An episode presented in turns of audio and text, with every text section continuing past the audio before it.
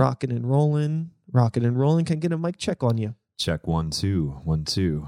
Beautiful. You sound good. If you can hear me, Velvety, velvety vocal tones. I'm talking about you, of course. Not uh, no, that you sound great. But let's do this.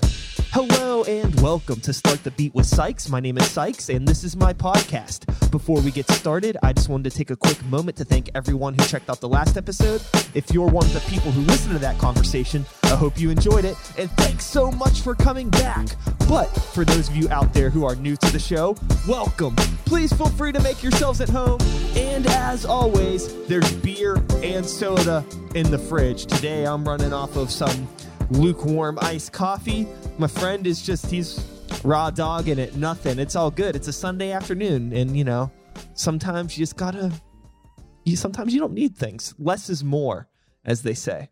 Less is more. Before I introduce my guest here, I want to take a quick moment to tell you if you're watching this and if you like the show, let people know. Tell a friend or two. Knock on your neighbor's door. Say, hey, there's this guy Sykes. He has a cool show. You should check it out. You know somebody that's in a band that maybe wants to be on the show, somebody that does art, yoga. Who knows? If you do something cool, come on the show. Hit me up. Please share it. It helps. The internet is a fucking garbage pile, and I'm trying to do my best to make it a more positive place. So if you think it should be a better place, help your boy out. And with that being said, I'm sitting here today with a gentleman who is a new friend of mine. We have met recently on the internet. He is a very flexible fellow. He goes by the name Michael Miracles. And why don't you let the people know what it is that you do? Okay, okay, that's enough. The internet's really happy that you're here. They they must be. So I mean, you're you're a little bit of a you have a lot going on. Just like a half hour before you showed up, you're like, oh yeah, by the way, here's a link to my band. I had no idea you even had a band, so I got to like listen to like a little bit of that, and I'm like, okay, what the fuck is this like wild like Faith No More sounding fun rock stuff? But uh, before we get into all that, what do you do? I do plenty. Um, I was telling the Lyft driver on the way over that I'm a yoga master, but that sounds pretty arrogant. But uh, it's mm, So you're like you're a tutor, teacher of yoga. yeah, yoga teacher by by day. Um, I'm not sure what by night, but uh, yeah. So I teach. Uh, I teach about ten to twelve classes a week throughout the city. Um, I I just I don't want to go right into plugs because I Yeah. feel like this could go. All, I could Well, plug all totally. night. Yeah, we don't have to like necessarily plug it, but you just let people know, like, okay, so like you're not just somebody that like does yoga casually. This is something that is like a big part of your life. I do yoga seriously. um, but no, seriously, nothing should be taken too seriously. no, not at all. Yeah, yoga's become a major part of my life. I turned it. I'm in the process of turning it now into a career, but that's that's a different topic altogether. Um, basically, should I just go into the whole story of you? Yeah, that's why you're here. Let's talk, dude. Yoga existed for thousands and thousands of years. One could say it all started 13.8 billion years ago. When- yeah, when that happened, when the universe popped a stiffy Uh-huh. and exploded onto ma- matter all over, and that's we'll, we'll start. Well, this how how long do we have? 20 hours? Yeah. Okay. Yes. Yes.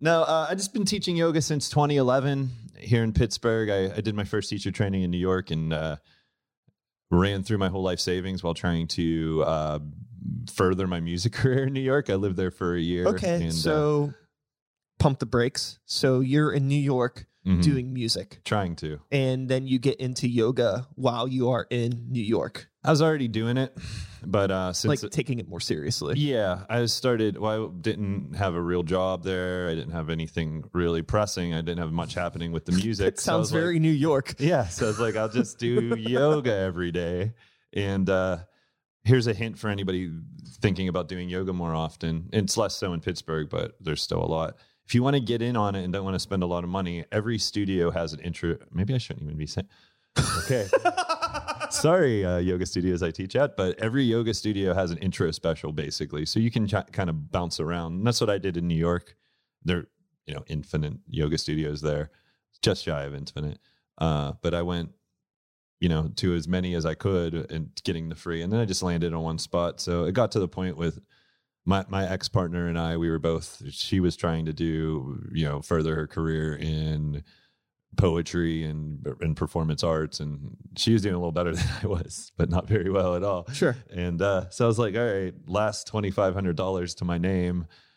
Guess I'm going to do a teacher training because that point in my life, I was just trying very, you know, non focusedly to make music my thing, and I could never, I could never make it happen. I could never really get past, get out of the city, basically. Sure. It's hard, dude. It's super fucking hard to like monetize your creativity. Like, hmm like it's it's really hard in terms of just like because there's a thousand people trying to do it. Well, more than a thousand.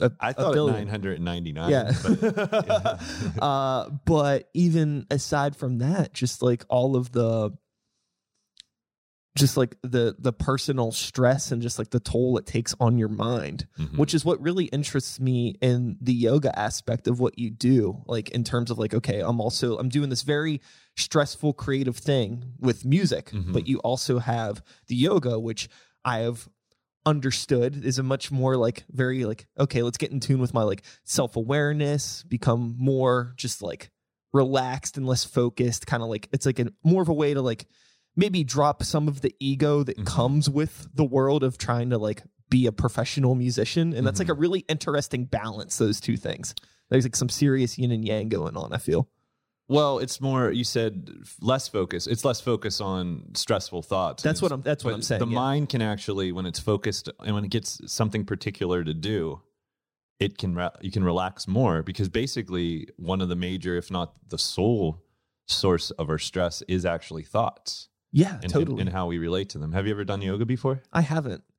And I'll tell you this. Um, I know I'm somebody that like I I I, work all the fucking time. I stress out so much. I'm Mhm. always anxious and I'm sore and grumpy. And I know in my brain, I've had this t- talk with people before. Like yoga is probably something I should do. And I'm very yoga curious, but I just haven't done it yet. I don't know what it is. I think it's a matter of just like finding an environment that I'm comfortable in to do it is maybe a big part of it. Right. Well, you mentioned the ego, and um, from my understanding through my uh, studies of psychology and uh, spirituality, and that's a lot. You know, besides becoming a yoga teacher, I de- dove into those subjects more so throughout the last eight years or so. But the term ego is used more broadly to describe essentially the part of her mind that's active, the part of her mind that's attached to her body, the part of her mind that's projecting into the future, digging up the past, and the part of her mind that we is more valuable be, to be in touch with more often is the part of her mind that's always calm, part of her mind that makes clear, wise, as wise decisions as possible, and the, it's relatively more the part of her mind that uh, observes things. So when you're clear of all your thoughts and you're just ah, I feel at peace. I'm feel at one with what I'm doing. That's in a nutshell what yoga helps us get more in touch with and, and, Yeah. and, and to experience it more. Um, but the ego is basically probably I'm I'm assuming, but the, it's probably your ego or the part of you that could benefit the most from yoga. That's coming up with reasons why you not to do it. Oh yeah, so it, it yeah. There's like the um, there's like the the obvious kind of like the the hurdles that I know it's going to be something that I'm not good at to Mhm. begin with, and I'm not good at interacting with things that I'm not good at, Yeah. and that's one thousand percent like rock and roll fucking bullshit ego. Like I don't want to do something I'm not good at. I don't want to be in a room where other people see me doing something that I'm not good at. And I'm Mhm. super aware of that, but I still have a hard time putting myself into that environment. Well, what I'd say to that is um, the reason why it's people won't really be worrying about what you're doing is they're worrying about if other people are worrying know, about what I they're know. doing, Yeah. or they've been doing it for a while, and then shh, Yeah, I'm, ideally your eyes are. I'm be- like I'm in such a better place now than I was maybe even a year ago with like having this these like analyzing my own thoughts and like trying to figure out who I want to be moving forward as a person. Mhm. And uh I mean, one of the reasons why I definitely wanted to have you on was because I know that you're super involved in all this yoga stuff and. I'm really curious about it. But like also with a lot of the people that are in my social circle, I'm not around people that are doing this shit. Mhm. You know, I'm I'm around a lot of people that are doing whatever's good for them. Mhm. A lot of it isn't yoga. I'm not Mhm. gonna trash talk any of my friends, but it's just like meeting somebody like you and getting to have a conversation like this, I think is going to be really helpful for me personally. Not to be like super selfish, but it is my fucking show. and, uh, and uh, you know, uh, I'm just, I'm really curious about this because I think that my brain, for some reason, I don't know how, it hasn't happened. It's been really like, it wasn't like an intentional thing, but just over the course of the past year or two, I'm starting to think more about things like this and like ways that I can like, treat my body better and treat my mind better to like help actually benefit everything that I do. Because I think like doing something like practicing yoga on a regular basis would probably be an incredibly beneficial thing for me in terms of all of the creative stuff that I do because it's going to give me more energy and like just I don't know. It, it, it's I don't. I'm rambling. Sorry. Yeah, no, I'm definitely biased. Uh, I, Yeah, yeah, gonna well, I understand that, yeah. myself being evangelical about this. okay. So well. But let me ask you this: okay. have Have you ever tried just meditating before? I wouldn't say seriously. Mhm. I I have a lot of time where I intentionally like turn off all of my things and just kind of sit and get lost in my thoughts Mm-hmm. and just try to like focus and relax. And I suppose that's meditating, but I never like do it in the sense of like, oh, I need to meditate right now. It's more just like I need to get away from everything and just chill the fuck out. Yeah, that's a good start, uh, and that's actually one of the main one of the main things that yoga can help us with because these things, almost all of us nowadays, it's you don't need me to tell say this. but, uh, uh, that it's drawing us in, it's drawing our attention, it's drawing our energy, it's becoming compulsive, it's becoming so just getting away from this thing. And when you go to a yoga class, most of the time you're you, the teacher won't let you bring it into the room with you. yeah. So just getting away from that, turning off all media, turning off all outside sources of distraction is is, is beneficial in and of itself.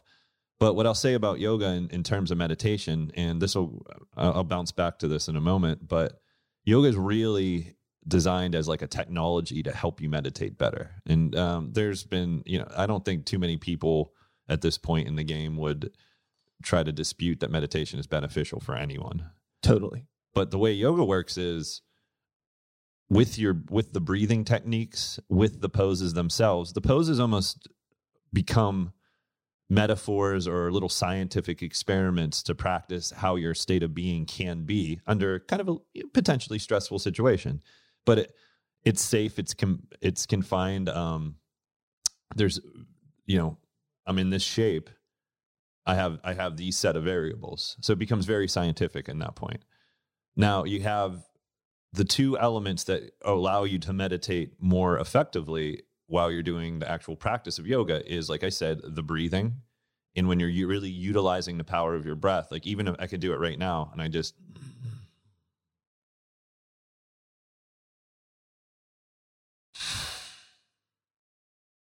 I can feel a tangible sense of calm Well, by uh, just yeah. that one breath. Well, that's the thing is like uh, if, like if I'm at a show or in a situation like if things get really stressful, like I'll find a place where nobody's at and mm-hmm. I'll like stop and like do like breathing exercises mm-hmm. to like calm the fuck down and like just like take a second to stop and think about everything that's going on, really analyze how serious the situation is. Like we're at a rock and roll show. Do I need to be like thinking that like you know i'm hanging on the last fibers of my existential being Mhm. because like some fucking idiot is late to the show or so you know Mhm. what i mean like it's not that serious yeah. but when like i'm like promoting an event or something like that it's really easy to get caught up in all of that like oh you know we're gonna be 10 minutes off schedule hmm but like just trying to drop that shit and remember and like realize that it's not that fucking serious Well, nothing really is. It's, No. Anything's only as serious as we allow the ego to make it. yeah Um, totally but yeah, as I was saying, um, so you have a combination of your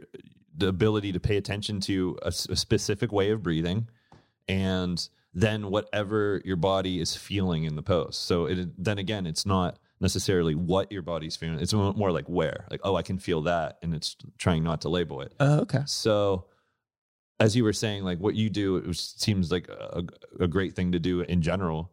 But going a step beyond into meditation, more so, would be okay. Here's here are the thoughts, and then you're you're de-emphasizing them. It sounds like, which is very useful. But then it's just when you're actually meditating, whether it's in the middle of a yoga practice or whether you just sit and meditate, then you try to find one moment or a second or maybe a little bit longer where all of your attention is on what you're doing in the present moment and a breath always happens in the present moment you can't breathe in the future you can't, you can't go back and breathe that that breath from last weekend you know? Uh huh. so it, that's that's one thing that's always happening in the present moment. And um then we can start talking about you can also start to get you know a lot of yoga is called flow but a lot of the yoga that calls itself that isn't really taking advantage of the power of what flow really is. And i, I don't know if you've heard about it or not but uh, most people have states of flow. There's a you know different ways to get in a state of flow and it's measurable and there's scientists scientists doing studies on it right,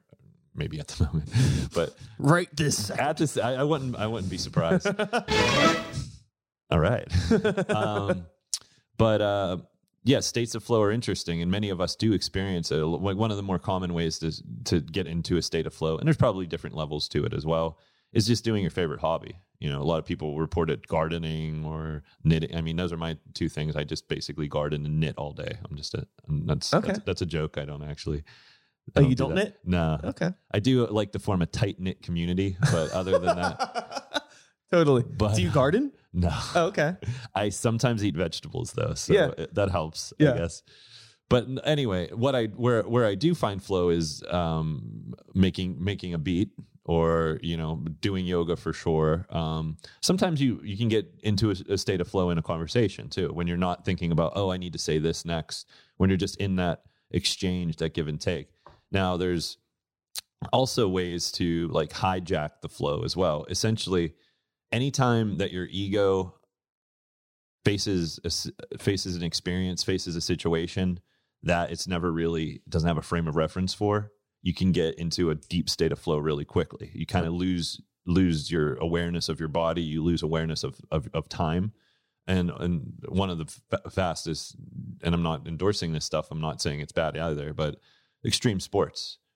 You know, you jump off of a side of a bridge and all, for the first time, and all of a sudden you're like, I don't know, I haven't actually done it, but from from the reports, you know, there there's nothing to compare it to. So you just have this moment of "Whew, I'm I'm I'm outside of time.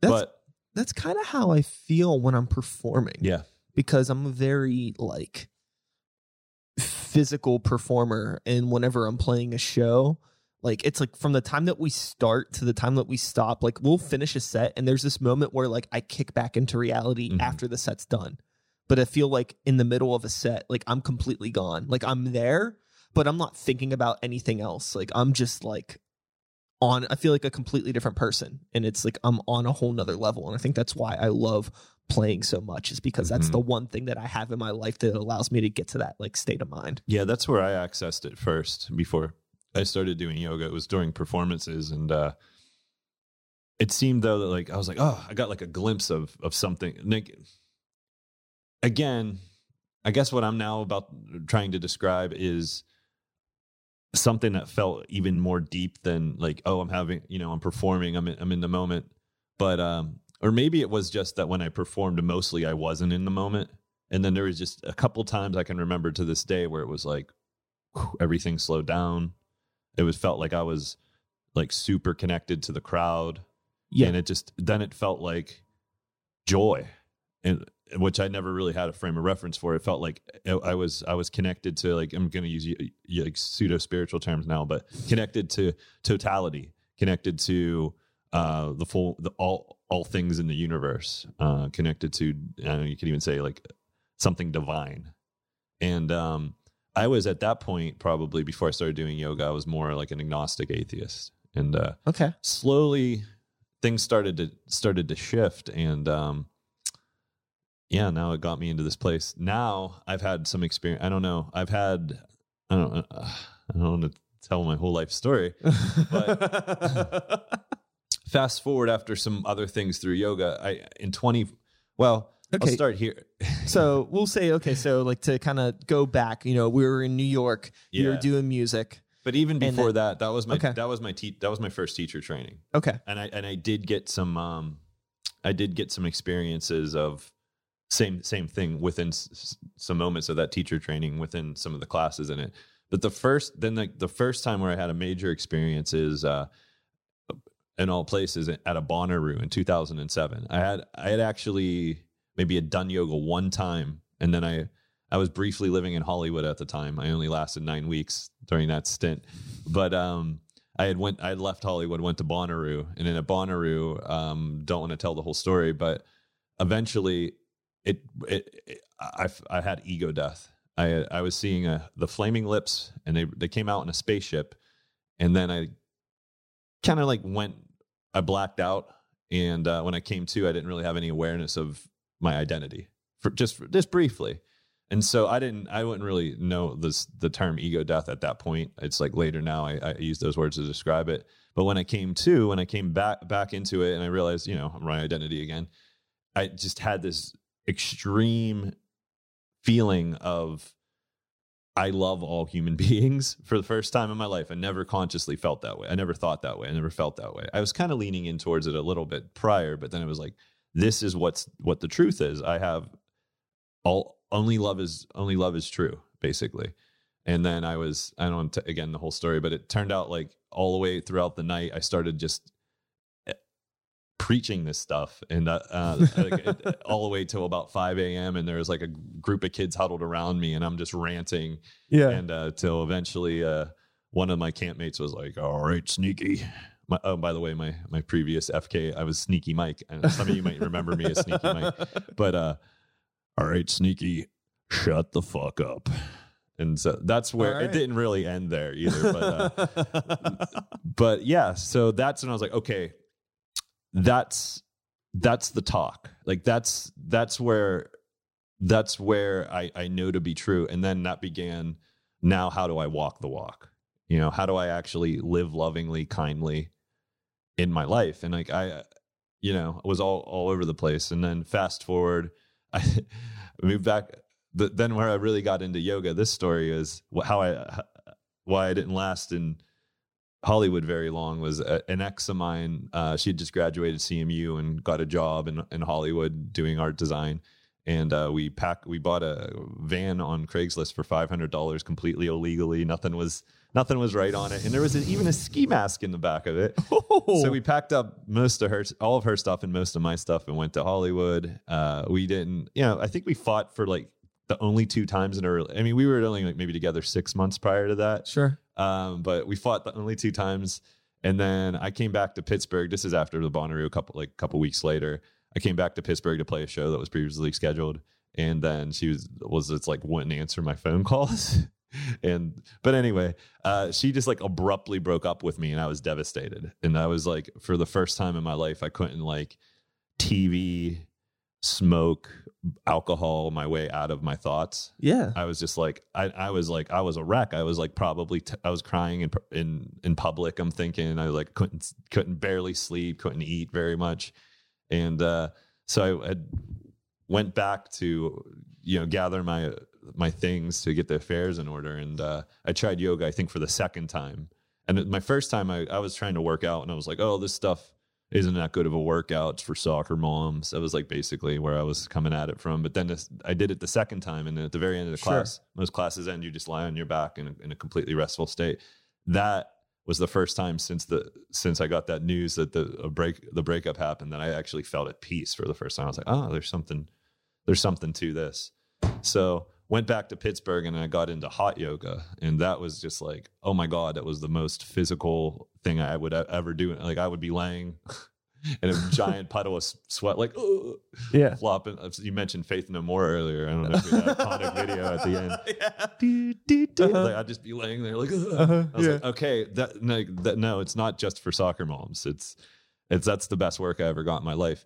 And so maybe I, I, I tend to go all over the place, but um, going back to that, the, why the physical practice is important is just on a biochemical level. You're getting rid of some of that energy. You're getting rid of some of that tightness. You're replacing stress hormones with cal- calming, you know, brain chemicals instead. And I, I believe I, I take it all the way back to when humans were evolving, when we were, I don't know, on the savannah or whatever there was always clear and present danger a, a, lot of the time. There was either you know a tiger or a snake or a rival tribe and it would just always almost had to be on alert to fight or to flee to get to keep alive. Yeah. And um, over time, I don't know if a lot of us realize, and, not, and a lot of us in America have it a lot better than in other countries, but um, in, you know, so, and obviously other people, some people more so in America than others, but we don't really have too much danger in our lives very often. The, the most, the, the seeming one, and where this part of our nervous system, the fight or flight's in control most of the time, driven by the ego, is when we're driving, because that there there's some tangible danger there, Sure. seemingly. But anyway, say you're in let's use that as an example say you're in your car someone cuts you off and gives you a middle finger you feel that and you got nowhere to go you got nothing to expel that energy Yeah. so you, you you find another outlet be it words be it or not really an outlet. So you just or in, in even on a, in, a, in a less real le- less clear less present danger is like now it's to the point like someone you know you read a, you read something on on on the news uh, you hear something on the news you get you get that danger. Someone says something uh, that you don't like. And, and it all accumulates. So we're always like and then we have these things and we're Yeah. I, I, and so the body ends up yeah, like I this. feel like a big part of the reason why like it's it's an interesting conversation to have and it's probably not one that we should dig into because it has nothing to do with what we're talking about Well. but to kind of just uh uh to respond to your point there i think that a big part of the reason why people like why our society is the way that it is now is like a side effect of how safe things are in Mhm. general i think in terms of like i think like what we're like biologically and like mentally built for over like centuries you know what i mean like now we don't experience a whole lot of danger in terms of like you know there aren't like dinosaurs and shit like that you know what i mean Mhm. there's definitely danger depending on you know people that live in certain neighborhoods or have to deal with certain things there's that sort of stuff but on like the big scale i feel like you know we're in a very very safe environment but there's that part of us where we're still looking for danger. So our brains are still like we're still able to like mentally and socially pick out things that like give us that like we're always ready to react to something because we're safe. And it's like you never feel comfortable. You know you always think like oh like things can't be good. There always has, there has to be something. I have to be Mhm. on the look for something and just like very tense things Yeah. are just super tense right now Yeah, we're saying the same. We're, we're saying the same thing. I think that totally relates to what we're talking about. Yeah. But uh, is the answer to do more dangerous things? Uh, not not really, but to do maybe more challenging things. And then, like I was just saying earlier, the you know trying to diagnose why you're not doing yoga yet uh, is that you know the, your ego, which is in charge of you feeling like it needs to be in fight or flight, and it, it's two different types of our nervous system. The fight or flight's called sympathetic nervous system, and the the calm, focused, relaxed part of our nervous system is called parasympathetic. But Yeah. that part of our mind, the ego, is always trying to get you in the, the sympathetic nervous system to fight, to flee. But there's usually no actual fight. There's actually no actual running away of anything. So it just accumulates and keeps building and building and building. So with everything that's going on now, I mean, we don't have to like go through every little nuance of what your past decade was like because it seems like it was there was a whole lot. Yeah. But we could focus a little bit more on the present yeah. because all of your journeys from, you know, becoming a yoga teacher or master, whatever you want to call it, you started doing teaching in New York, right?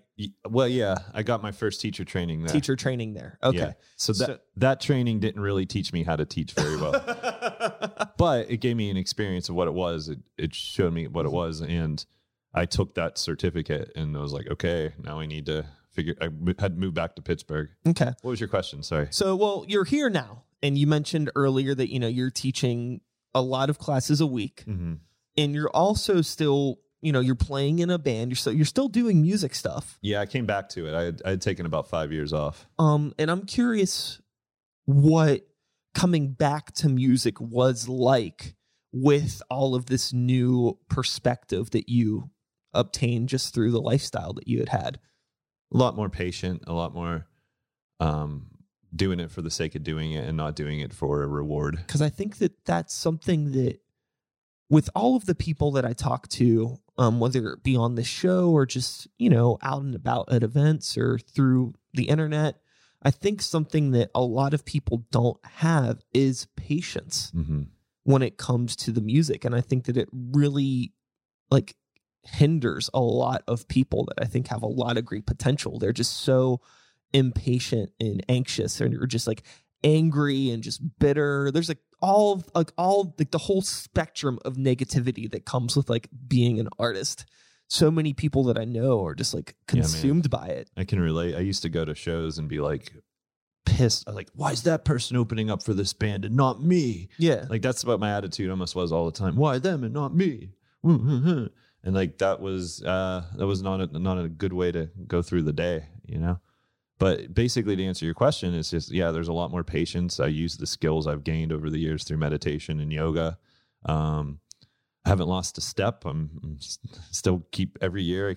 I, know, I might I might finally have, have and I don't know if I reached the pinnacle or not, but I just keep getting in better and better shape as I age yeah. because of yoga. and uh, so I haven't lost a step. And but that was the thing. It was this perceived thing. Oh, for me to be okay, for me to be a success, for me to be happy, for me to be content, I, I gotta get signed. I gotta go on tour. I gotta have people. I gotta have this many people at my shows. And uh, there's st- uh, not to lie. I mean, I'm, con- more conscious to it now, but there's still an element of w- still wanting people to be at my shows. Well, I mean, not- yeah, that's a healthy thing, obviously. now it's just more so doing it for the sake of doing it, doing it for the songs, doing it for the fun of it.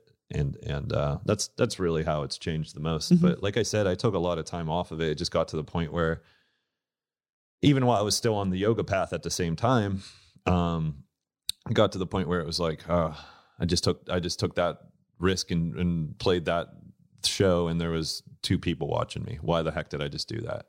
So I, I took time off and came back to it about two years ago. I've been recording an album with um, you may have heard remember uh, remember the band Dazzle Teen? Yeah. Yeah, the guys from two of the guys from Dazzle Teen, uh, Dan Koshoot and I are, are in Love Evolution now, and the um, him and the bass player from Dazzle Teen, Darren, have been uh, you know producing this new album now for about two years. We've been working on it, Cool. so it's really cool. Um, we're gonna probably drop the album hopefully by springtime, and we were trying to shoot a video and uh, r- like release. We have a song called Mister Rogers, so um, we were trying to release that in the video by the time the Tom Hanks film drops. But I think we I think we missed the opportunity to. I don't even know how the hashtag game really works all, all that much, but I was just I was I was uh, fantasizing about oh, the weekend before Mister Rogers the movie drops.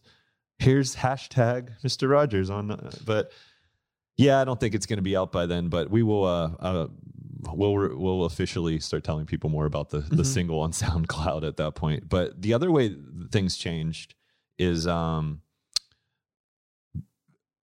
uh, uh, uh, uh, uh I forgot.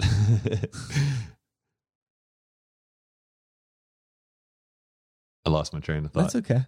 It's all good. So we were just briefly talking about social media and we've talked a little bit about before just basically we didn't use this term but you know it's a little bit of a it could be a mental prison Mhm. of sorts. Um and but with playing in a band and promoting anything maybe even with you know the yoga stuff that you do there's like a part of it where you want to use it because it it helps get the word out.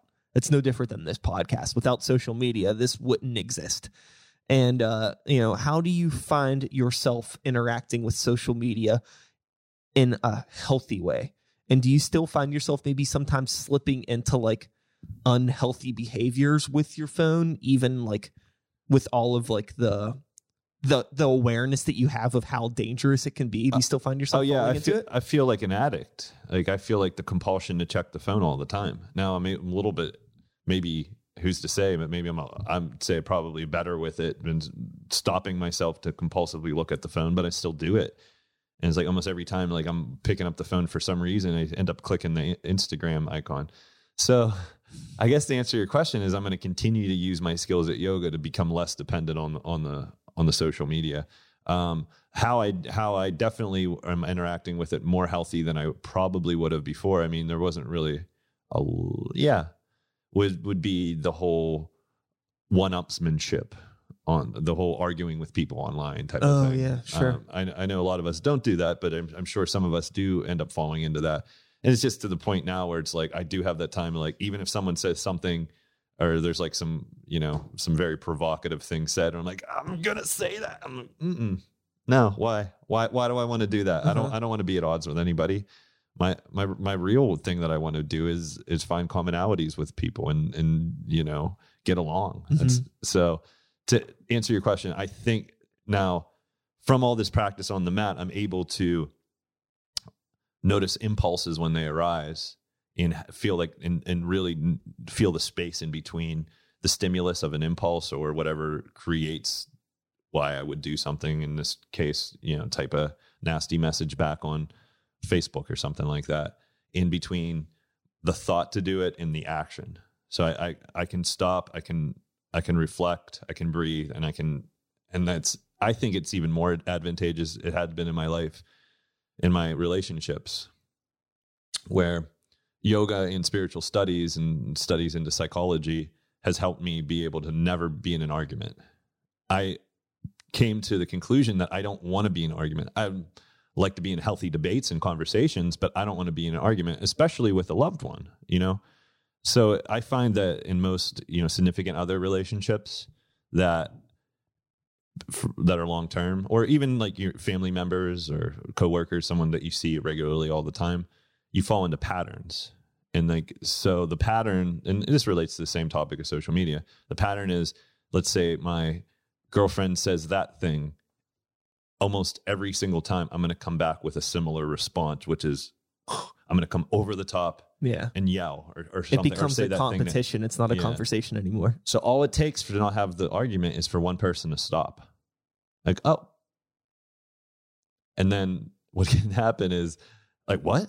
They didn't say that thing back. Let me go harder. But then it's just, you know, it's just it's not sticks and stones, you know? It's it's just words. Mhm. And so you can stop, you can breathe, and you can actually there's it's I I think there might be other people who who have different opinions, but I think it's never advantageous to anybody to to engage in an argument. No, I yeah, I, I agree with you one hundred percent. You know, I've I've had situations recently with people where, you know, there is a disagreement that happens between me and somebody else. And obviously, like people are impatient and you want to like you want to settle this argument right there in the moment, but you can't.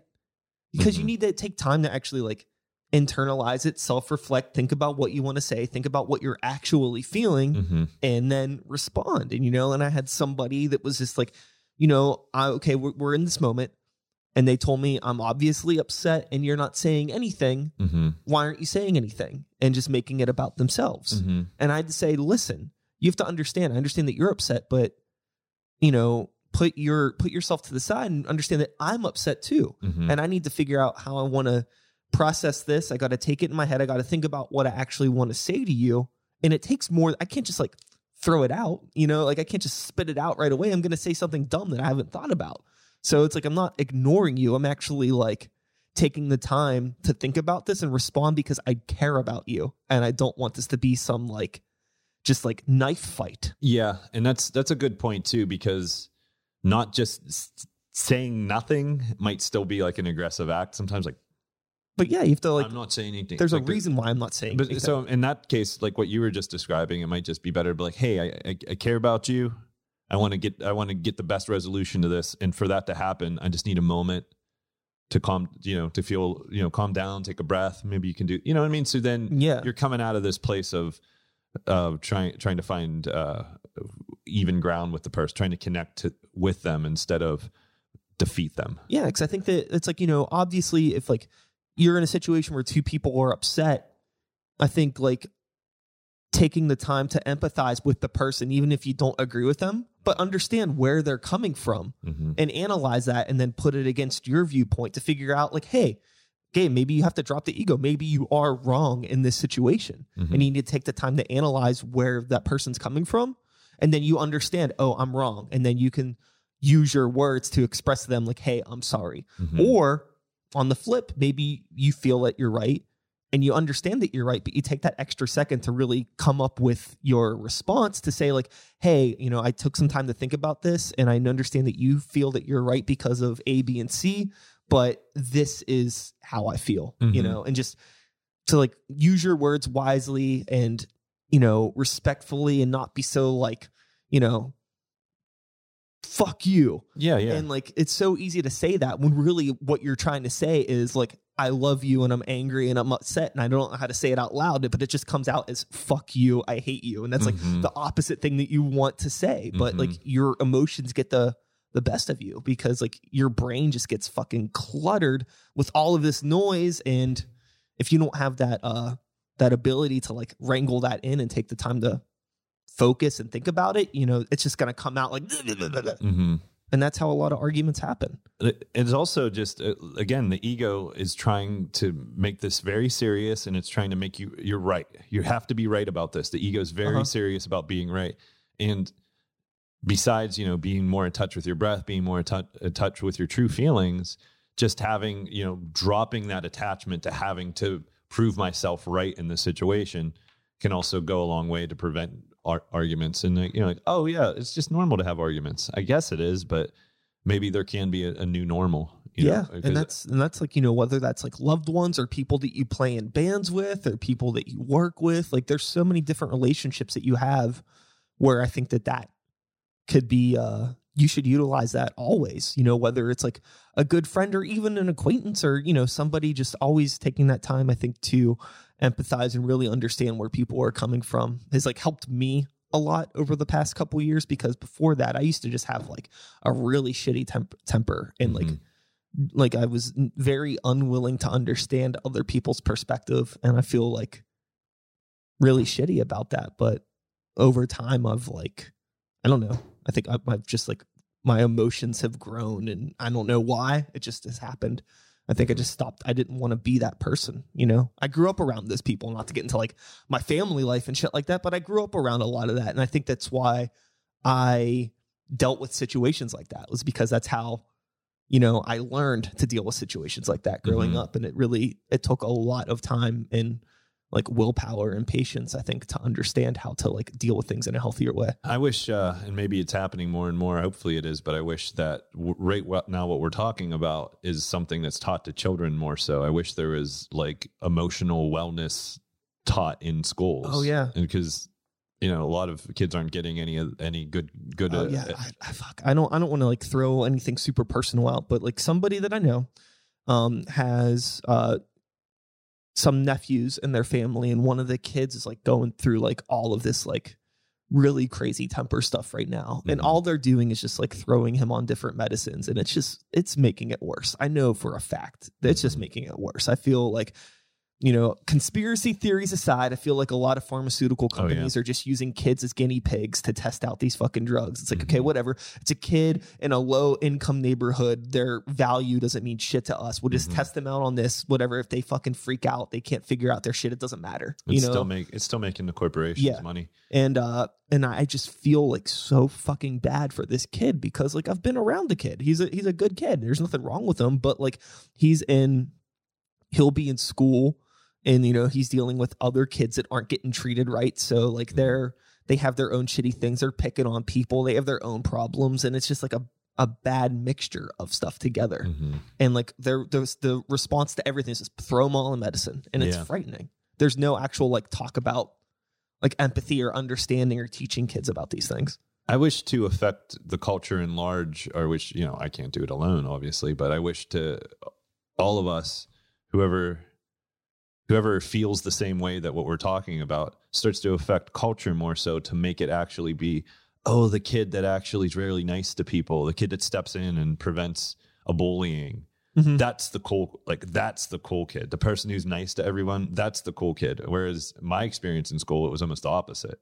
It was just like the shitty kids that were, you know, most popular. Sure. So bringing through and you know all the way up, not just the kids in school, but all the way up to the who are the people that we honor and worship in this in society. Usually aren't those people. It's usually you know I don't want to get into politics, but look at the politicians and you know wh- whatever you know there's some good and there's bad with the the athletes and and the the Sure. celebrities of other of Sure. other there's good and there's bad at them but like and you know let's make what what's it cool to do? Uh, let's let's make it cool to be very kind and, and understanding to each other. And that sounds you know oh that sounds boring but like i said that's why I, you know I, wr- I wrote the song Mr. Rogers because that's the answer to the the thing I lost my train of thought was when you asked how how has has the yoga and my my I'm going to just call it spiritual path how has that affected my music? Now it's affected the lyrical content. Now I'm trying to actually write songs that are still interesting that aren't preachy that do actually get across these concepts in an interesting manner with with you know still music that's that's cool I, I feel like in the past I've I'm a little bit um uh, I'm a little little bit I have kind of bad associations with positive music being corny. Sure. And, and maybe it is a little bit, but even like I think people have associations with positive anything being corny. And I Mhm. think that's why a lot of people have a hard time thinking that, you know, the bullies aren't the cool kids Mhm. or thinking that like yoga is this thing for soccer moms or, you know, like there's all this that I don't know what it is, but there is definitely this thing in society where it is like not cool to take care of yourself Mhm. essentially. And I I don't know what that is. it's a it's probably a whole combination of factors, but again, without going down I, I try not to think about this stuff very much, but without going down conspiracy theory roads, it's it's advantageous to the people at the top to keep everybody else down. And how do you keep people down? You keep them at odds with each other. You keep you keep them You in, create in, a stressful minds mindset. Yeah, totally. and uh yeah and then you know it's a little easier to to get shitty things past us all. Mhm. yeah what are we gonna do? Well the, i got to the also the point it was stressful it was like ah the world got to be a better place. How do i do it? I don't know. Really um for me it just turned out to be i need to make sure i'm uh, the you know the gandhi i think it's gandhi the gandhi quote be the change you want to see in the world. Mhm. Yeah a lot of people are like yeah i'll, I'll instagram that but the, my question was how how the fuck do you be the Well, how do you do it I think the thing that Instagram or just social media in general fucked up is that it gave everybody this ability to think that they're more important, that they're touching more of the world Mhm. than like they realistically are. Mhm. You know what I mean? Like, how many personal relationships do you think you could handle realistically? You know, and like, but you're online and it's like everybody has like thousands of friends and thousands of followers. And it's like, you know, in theory, that seems like a cute idea, but it's not realistic. Mhm. So for me, it's like, okay, the, the internet's going to be whatever it is, but what I need to focus on in my life is just my immediate circle. The way that I make the world better Mhm. it's just focusing on my bubble, you know, my family, my friends, and just, you know, show as much positivity and love to those people as I can. And hopefully it will spread out from there. Yeah. Because that's all you can do is the best I think that I can hope for. I'm not going to, I can't speak for everybody else, but the best that I can hope for is just creating a domino effect. And there's Mhm. only so much I have control of because I can only realistically touch the lives of so many people because I'm just, I'm just one person. And I totally agree. And I would just take it one step further. Uh, it, it starts from within. Really, you don't even have. That's the. Th- those are the first responders to what what's going on from within. The people that are closest to you in your bubble. Yeah, but, But yeah, it starts from within. sure. Like you have to love yourself before you can love somebody else. That kind Well, of thing. Well sometimes you know you can you can you can do you can you can find that on the outside and Well, simultaneously. yeah, you learn to love yourself by the other, the love that other people show you, things like that. Well, it, you, from my experience, the more the more I love other people, the more I love myself. The more I love myself, the more I love other people. Mm. But starting from the inside, and you know, the only thing we you mentioned the word control. The only thing we have control, we don't have any control. We might be able to influence the percentage chances of things happening somewhat, but the only thing we ultimately have control of is how we respond to things. That's the only thing we have control of. And then a lot of the times we seem out of control. We seem like we don't have control over it. There a lot of people, especially in stressful moments, it doesn't seem like there's any space to make a conscious decision. yeah, we were talking about Yeah. that. Yeah. So that's that's the only thing we have control of, and that's uh, we the combination of both of our answers. That's how you make the world a better place. It, you, I don't know. I, I'm I'm all for everyone who's uh, you know activists and you know going out and hitting the streets and and especially people who go out and do missionary work and volunteer work and I hope to do some more stuff like that in the future but the only thing that you know in my day-to-day life that I know that I can become better at and, and to make make an impact yeah like those who are closest with me and then as a yoga teacher now I'm able to it it grows a little bit more exponentially that way and so I'm I'm teaching yoga now that I, I feel has been so precisely designed to get into all the things we're talking about. Whereas this is another topic. I don't know if I should go into it, but a lot of the yoga out there isn't taking full advantage of the possibilities of what yoga can do for people. Sure. I think that that is something that I mean we we kind of joked a little bit about like yoga and the soccer soccer mom thing and stuff Yeah, like yeah. that, which I mean like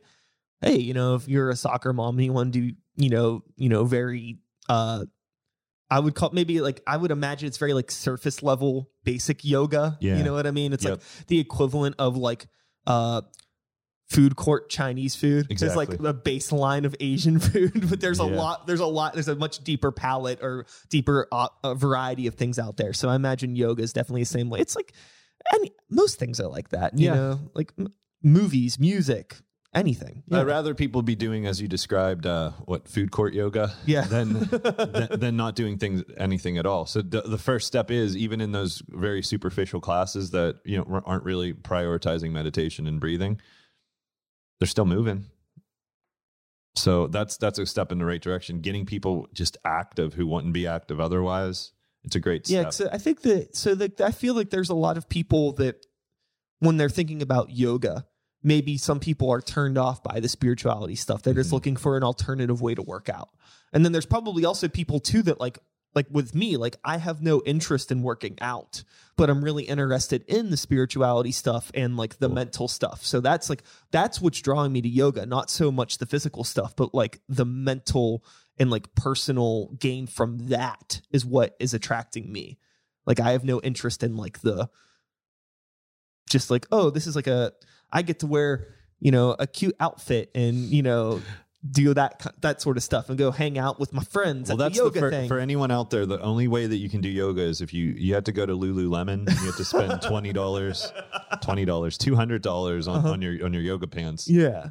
I could see you in a pair of uh, yoga pants right now. That would be that would be great. No, that's Uh-huh. a joke, everybody. Yeah. Uh, you don't you come as you are. Just put a pair of shorts on and t shirt and go for it. You Yeah. don't, you don't need but to. like I'm super interested in in that, and I think just like, um, I think another thing too is just like honestly like knowing where to go to find what you're looking for. I mean, you had kind of mentioned that like you know, when you were in New York, you, like there was a, a, so many different places to go, and I Mhm. know damn well there's a ton of places to go here too. But it's like, where do you go? Mhm. you know so i think it's just a matter of like being able to uh know what you're looking for and where to find it and uh for somebody like me like i don't know you know i think i understand what i'm looking for but i don't know where to find it Mhm. but it seems like you may be in touch with what i'm interested in so maybe this would be a good opportunity to let people know and me included let me know where do you teach yoga at like where could people find you if they were interested in this Yeah, the,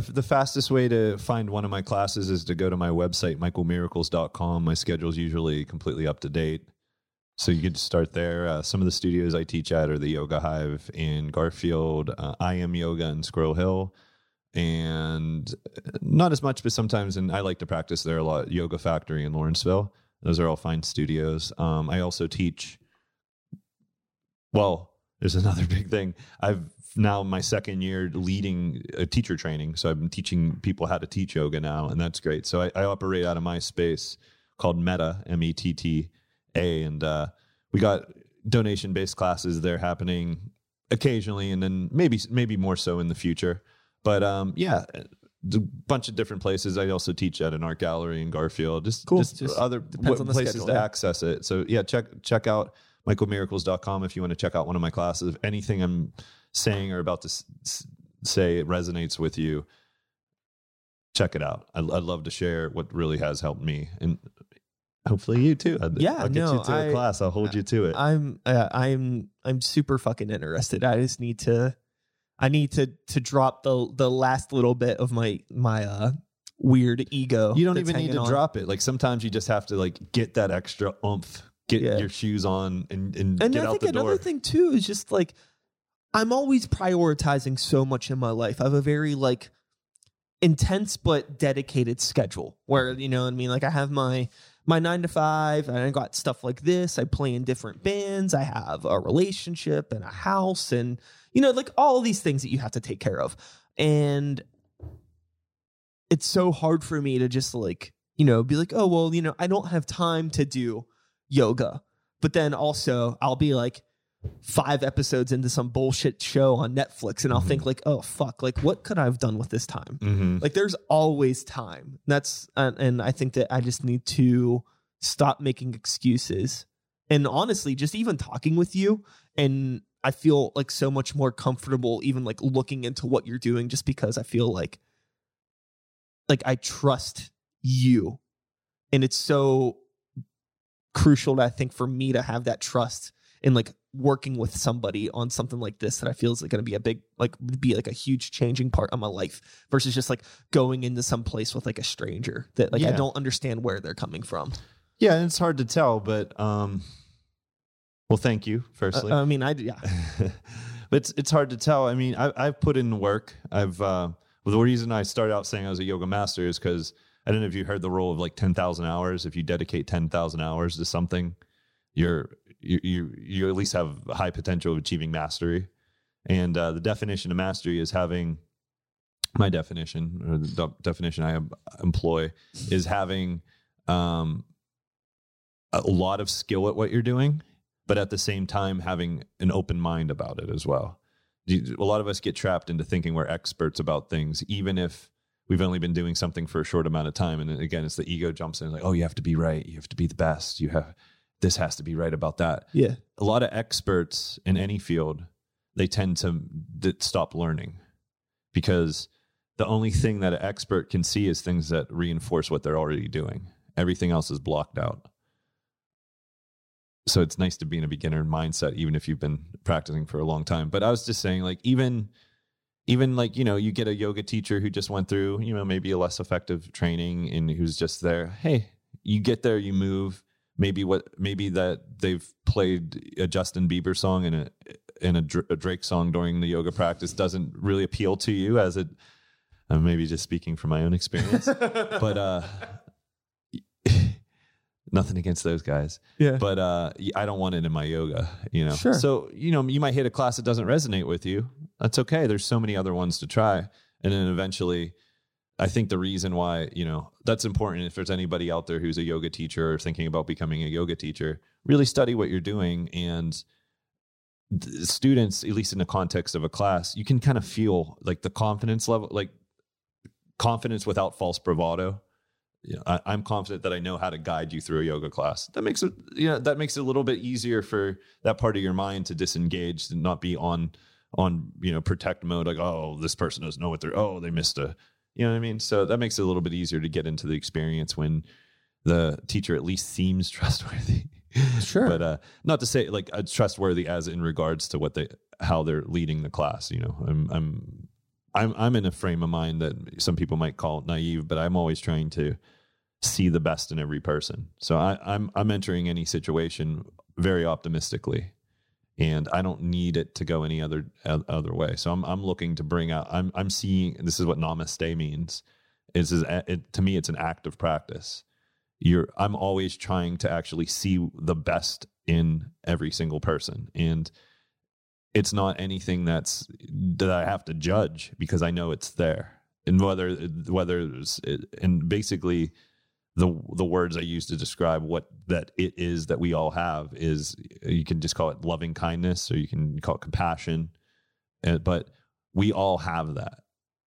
A lot of people don't have access it very much. A lot of people don't show it very much. So, but that's where I'm trying to connect to people with on a on a level more than you know just verbal communication. More you know. So when when I'm ac- when when I'm connecting to people like that more often, it it start it's you start to feel it if you take my class. You, you start to, and then that's the other thing about I'm really specific about how I teach the yoga too. Um, I, I teach both um, vinyasa yoga, which essentially has come to mean like flow. That's my my main thing that I teach, but Um, I also teach the Bikram style of yoga, the hot yoga as well. But in the vinyasa yoga, The sweaty stuff. yeah, sweaty stuff. The, we can we can talk about that why why heat has an, has its advantages as well. But um, even you know I don't teach all hot yoga. My vinyasa classes, a lot of them aren't heated. The the key to really getting that is really learning how to teach the class to link the breathing with what they're doing. And Hmm. many people, this you know, if you haven't taken a class before, those who have though, is every breath landing in in your pose? Is every breath landing on how you get from one pose to the other? And it, sounds very like, oh, of course, but if you really focus in on that, and a lot of a lot of the classes out there really don't. They they get caught up in what their playlist is like. They get caught up in trying to do a fancy sequence. I feel like that that seems so much linked to like performing again to me because I feel like there's so much of that that I think about in terms of performances as much as like as I as I lose myself there's always like whenever I'm writing songs I'm thinking about going from part to part and my breath control and what I'm doing vocally from part to part and how it's going to work and can I actually do this you know in a sense that's going to make sense that you know I can comfortably do it and execute it so it it lands in the way that it's supposed to. And a big part of that is like with like just breath control and focusing on like my movements and things that I'm doing while performing. Yeah, I think it doesn't sound like doing yoga will really help you with that. yeah. Have you ever had this happen? I, I've been, I, I know, I think I know it's happening, but when when when I have to scream something very loudly, do you ever get the hiccups when?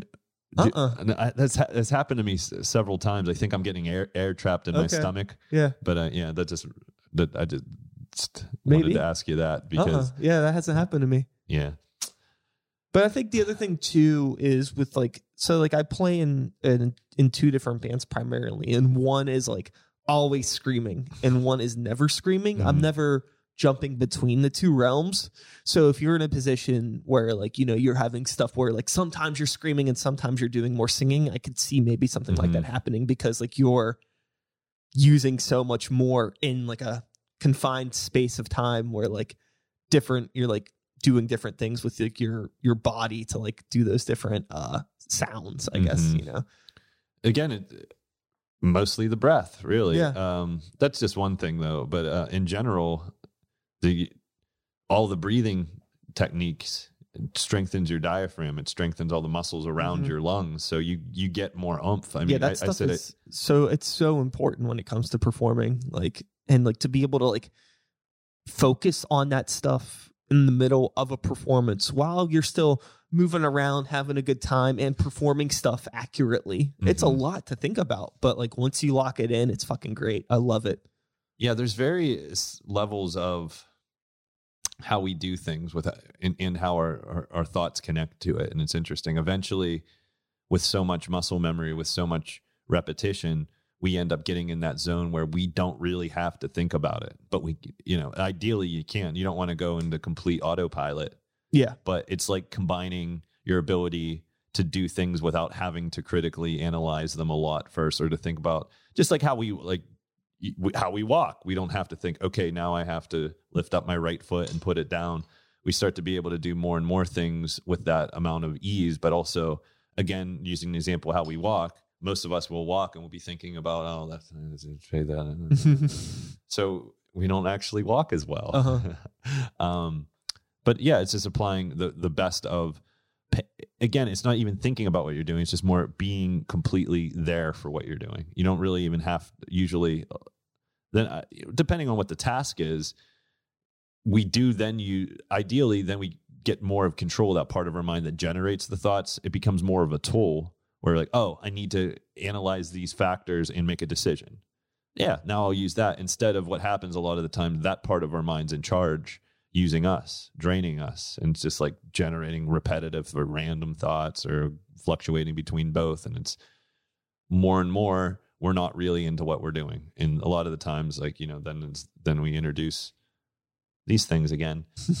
And more more uh, dissidence more distraction from from what we're doing and uh yeah i, I really feel that yoga is is a way to counteract the, the anxiety all the things that cause anxiety in our in our world and um I can only imagine what it's like to be ha- having been raised with these things. You know, Oh, yeah. from a, from a little Yeah. kid. I'm, I'm glad I, I got some that, time. I honestly think that the people that have like I think that there's gonna be a, a separation. I think kids that are growing up with this stuff are gonna be a lot better than our generation and the the couple that kind of followed us. Mhm. So I think it's gonna become a thing where once it's normalized to a point that it's just like, oh, whatever, it's not that big of a deal, it's gonna be harder for people to get addicted to it because it's not really a new thing. It's just a Mhm. normal thing.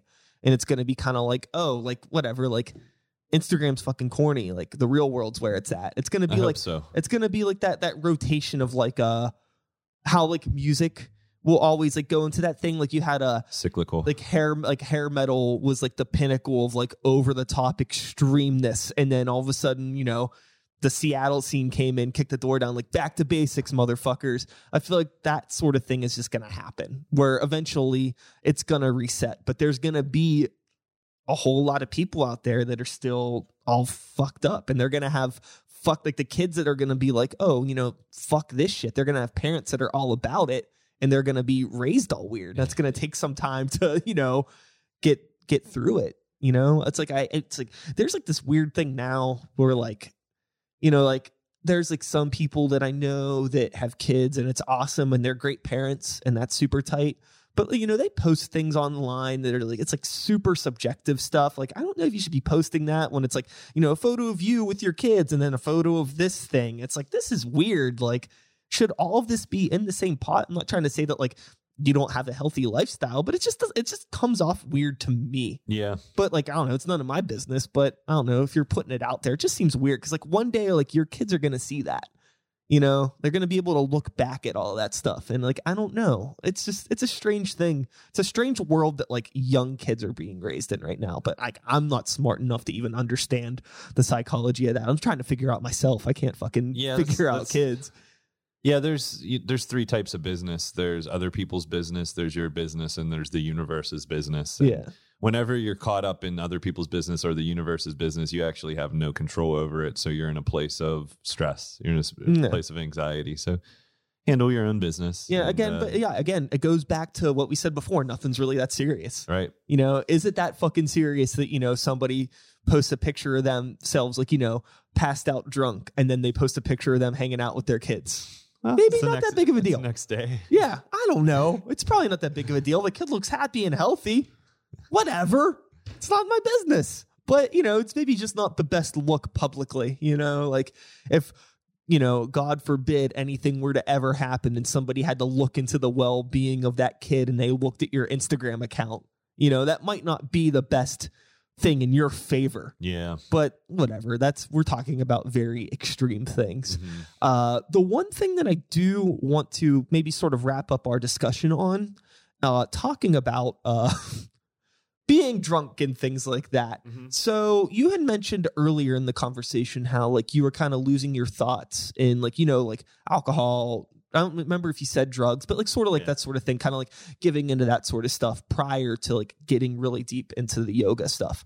I'm curious now, like what your relationship with those sorts of things are, whether it be like, you know, just recreational eating of garbage food, like Mhm. having pizza every once in a while, or like drinking or drugs or anything like that. Like, what is your relationship like with those things now? Um, I I just believe every. I don't I don't want to be like oh if you if you're not eating healthy you're you're doing something wrong, or if you're drinking you're doing something wrong. I feel like everything in moderation, really. You Yeah. Know? Uh, back in the day, I used to be more of a partier. Like when I said the content of the music has changed, uh, the whole sneaky Mike persona was more like party animal. Um, you know, whatever whatever it was, and uh, that you know was i don't it was art reflecting life life reflecting art. So i used to you know i used to party more i used to drink more i used to binge drink i used to and i would also use you know alcohol and and whatever else for basically I, how i can see it now is is a, a way to to get a, get a break from the thoughts in my head. Sure.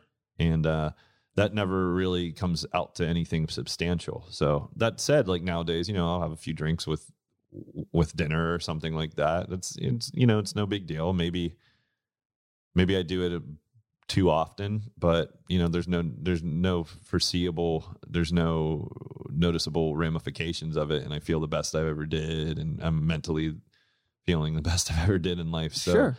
I'm not here to tell people not to drink or not to do drugs or uh, to stop eating fast food, but it's up to you, and you just really assess it honestly. Yeah, I think it's a matter of, food like- isn't good for you. like what what's what's right for you and like what everything is a result of you know what i mean? Like for example say the main reason you're eating a lot of fast food is because you're going out and drinking until two in the morning Mhm. multiple times a week and then you get all hungry and you need to eat you want to eat something before you go to bed. So as a Mhm. result of you drinking until two in the morning you're going to wendy's drive through hmm and you know you're putting all that garbage into your body on top of the alcohol hmm and then it's making you have a hard time get up for work and then like you have to go to work and you're sluggish and then like you know it's like creating like this big thing. Hmm i feel like if you're in a cycle like that where like one problem's creating another problem then you should overlook. I think i don't think that's something you should overlook. I think you should Mhm. really analyze on like what is going on like oh why do you feel like shit today? Oh because you ate all this garbage food last night. Why did you eat that garbage food? Because you were drinking. Why did you why did you feel like you had to go drink? Oh because some re- you know some reason. So I was bored. an- analyze all of those things. Yeah, Yeah. it's like okay well why are you bored? Maybe you need something in your life. Maybe you need yoga. I don't know but it's like well, for me personally, yoga really broke that cycle. If uh, you know, I wasn't necessarily fitting it to the team. Well, maybe I was. Um, but now it's like, oh, do I want to go out, stay out later, and have more drinks, or do I want to be able to get up and do yoga the next day? I want to get up and do yoga the next day because it makes me feel be- better. And as you were saying, for, for you, you're more interested maybe in the meditative and the spiritual side of things, but there's a payoff right off the bat. Even though it might feel challenging during the practice, you Oh, feel no. better physically almost always right well, after. I mean, I, I don't think I had mentioned this, but I mean, like, I'm in a thing now where, like, I do stretches every day when I wake up now. Mhm. That's something that's more recent in my life. It's nothing crazy or, you know, it's just like whatever, Yeah. just like, just stretch it out. And like, For I, sure. I know, and like sometimes I'll stretch in the middle of the day at work. And like, I, I know that it feels better. So Mhm. it's like, I'm starting to think about, like, oh, like if I was actually doing like a proper stretch and maybe applying some more of this like mental stuff that I'm thinking about in times when I'm stressed out, like this can only be good. There's no negativity that could possibly come from putting these worlds together and setting time aside in my hectic life to like focus on these things. I can't see any negativity from it. Mhm. It's just a matter of me just doing it, just getting off my ass and fucking doing it. yeah, it just starts with one class Yeah. Tomorrow at six thirty p.m. at the yoga, at the Irma Freeman Center on Penn Avenue in Garfield. That would be a good one. It's an admission class for five dollars or more. Yeah. but um, yeah, uh, I. I don't know. It might not work for everybody, but it, it really has worked for me, and I, it works for my student. I see it work for a lot of people. I think I, I I say this a lot, and I apologize to people that watch the show frequently. Um, but a lot of times people ask me about starting a podcast or you know recording music or playing shows. Like like how do you do something? And the first thing I always tell everybody is if you want to do something, the main thing that you need is a genuine want to fucking do it. If you don't have that actual drive to do it, you can buy all the fucking equipment in the world. You could do whatever you want, but without that passion, it's not going to happen. Yeah, And I think that that's the thing with me in the yoga right now is just like, I just like, it's like, I feel like I'm so close. I mean, I honestly feel like I'm there at this point after talking to you, but it's just like that passion just wasn't there. It's like I understand the functionality of it and the, the, all the positive benefits, but it's just like the energy wasn't there. there. I didn't have like enough passion to be like, okay, well, I'm to set aside fucking, you know, band practice this week, or I'm to set aside podcasts, or, you know, this and that. Like, I'm to have to make a sacrifice to make time for it. But it never felt like it was worth it. But now I'm Mhm. starting to feel like I, it can be worth it. I just got to like look at the schedules and figure out what's going to work for me and just fucking do it yeah. because like I really want to do it. I feel like it's just going to be a lot better for me. Another really cool opportunity for you or anyone else watching out there to do a, a special yoga class would be Sunday at noon, two weeks from today at uh, Spirit under the Ian Brill's vault display. We're going to be doing a class there uh, at noon on the 24th. So that could be another opportunity. I don't know. It's kind of gimmicky, but it, it'd Yeah. be a cool environment to do it. So I'm just, I'm doing the class there, and I would I, I would feel like Uh-huh. it would be a wasted opportunity if I didn't tell your viewers that as well. Um, but um, but I'd say start tomorrow, honestly. um, yeah, I got classes there, so I got, I got two classes on the schedule for the public tomorrow. Um, but if it's not my class and you're you're on the brink as well of of trying yoga for the first time, just get to any class. It, a lot, oftentimes it's whatever's closest to you is it will be the best one because once you get there, it's not as you know. Depending on it, can be still pretty challenging. But the hardest part is really getting there. I think that yeah, I mean that's one hundred percent. Just yeah, I agree with you. Getting there, yeah, that has to be the hardest part. Getting like stopping inertia, getting the object in motion. Uh-huh. You know? Yeah, because it's once you do that, it, it can you know it can remain in motion. one thousand percent. Before we wrap wrap up, do you want to remind people one more time about your website and let people know about the band too? Do you have any gigs or anything coming up?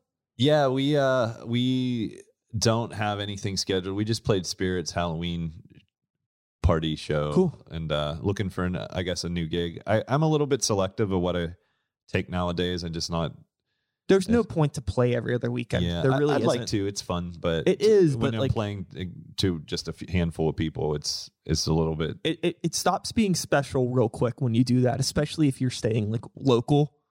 You know, Yeah. it, it's it's it sucks because mean, coming from somebody that's in a band, it's like I love playing. I want to play every fucking night. mhm. But realistically, um, if I'm not able to go out of town playing locally all the time, all it, it doesn't do anything but hurt you. It really doesn't, yes. unfortunately. Yeah, so for the band, um, you can check out our, our new tunes. They're not really officially released yet, but check out our SoundCloud, SoundCloud uh, forward slash Michael Miracles. I think that that'll guide you to it. But beyond that, um, yeah, no no gigs coming up soon. But we'll probably be doing one in in com- combination with releasing a single or or the album soon. Um, yeah, beyond that, check out yoga classes. And if you're in the market for doing a teacher training, I'm I'm in full swing of this year's but we'll be doing another one in the summer. So that's Unity Vinyasa teacher training. If you really, if you've already even have done a teacher training, we're doing a 500 hour certification as well. So it's good for those just getting started or those who've taken a training and want to want to go deeper and become more Yeah. skilled. Because a, a lot of trainings don't set you up to teach successfully. They really don't. Unfortunately, not to say here I go comparing, contrasting again, but uh, yeah, I don't know check out one of my classes and see if it resonates with you. Uh, I feel like there's a million other things I, I should be plugging, but the the vault class at Spirit noon at, on uh, Sunday, uh, November 24th. That's a big one, and uh, yeah, we'll just uh, it, the teacher training is always uh, that's that's if it's uh, it's so cool to be able to teach yoga to other people but it's just like an other element of i'm just i love it so much to be able to teach other people how to how, how to how to possibly influence other people so that's that's the way to start making the that's one way start making the world a better place another one's podcasts too you know you start to reach more people that way yeah, I'm And, uh, trying. This is my little how my many, lit- how many ep- what episode is this this is episode 269.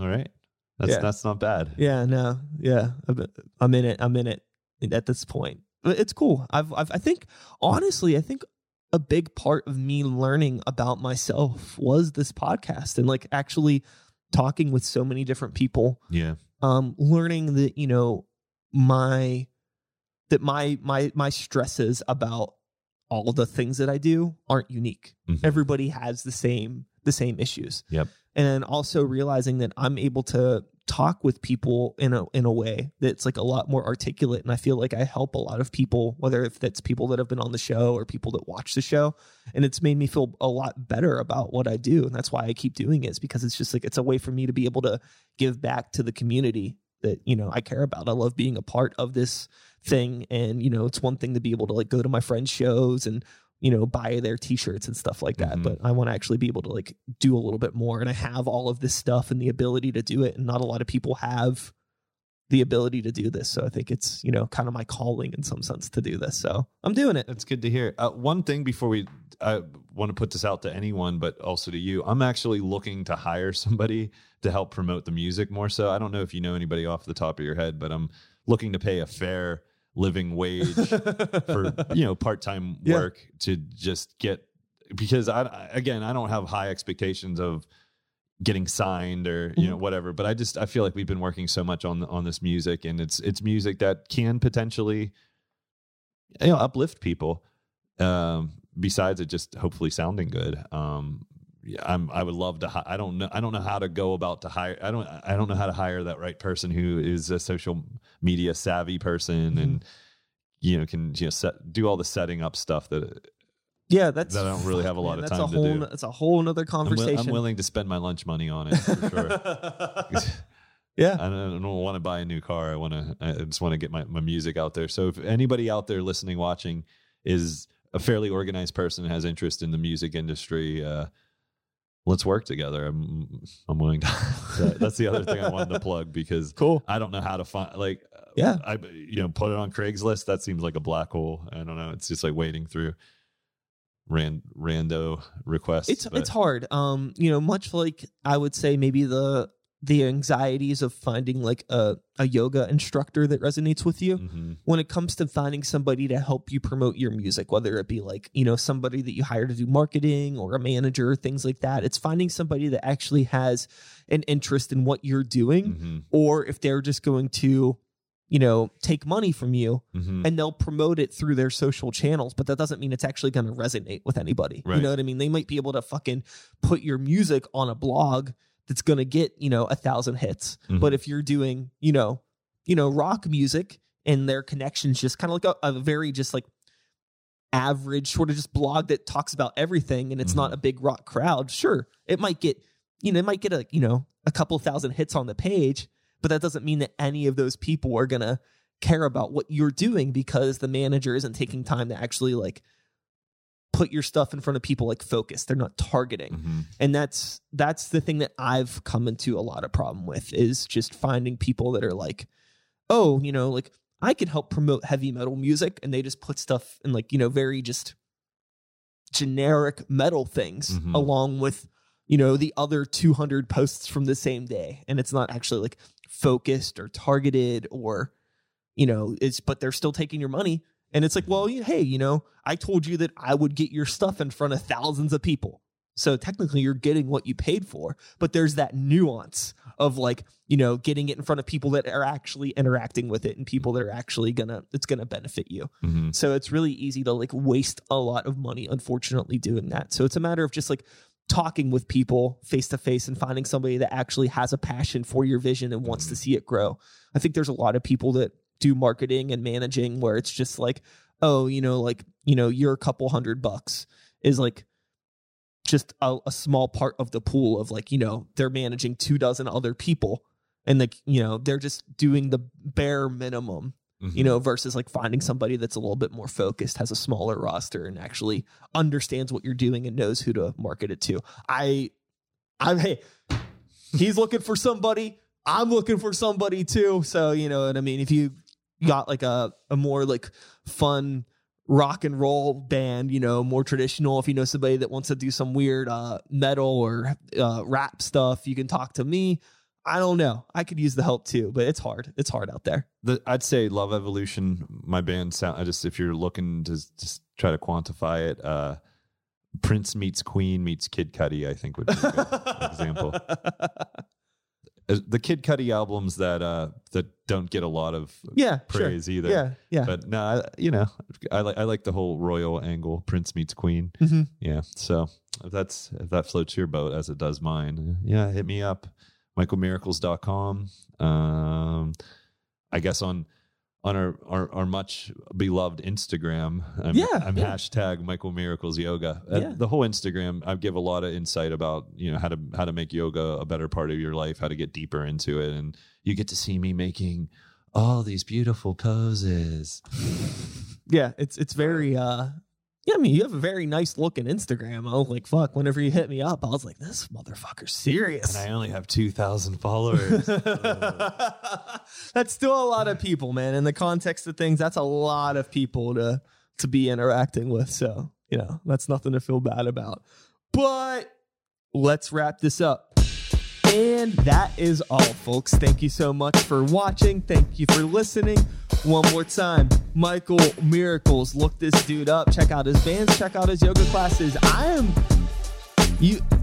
If you don't see me in the next month message me and just like yell at me. I'm gonna start employing like door to door yoga cops that come in. Yoga cops. Namaste, motherfucker. Yeah, no, I, I, I, I, I really feel like I, I, I feel. I'm not gonna get into it. I feel like it's something I'm gonna do, but more than likely before that, I'll be back again in a couple days with another episode. Same time, same place, same channel. You know the drill. My name is Sykes. Start the beat 2019. Whoop, woo! Thanks for listening. And if you're still there and we're wrapping things up, don't forget to share this episode with some people. Let them know what we're doing. It really, really helps a lot. Sharing is caring, and uh, yeah, podcasts, internet. Use social media for good, motherfuckers. and that is it. We are done.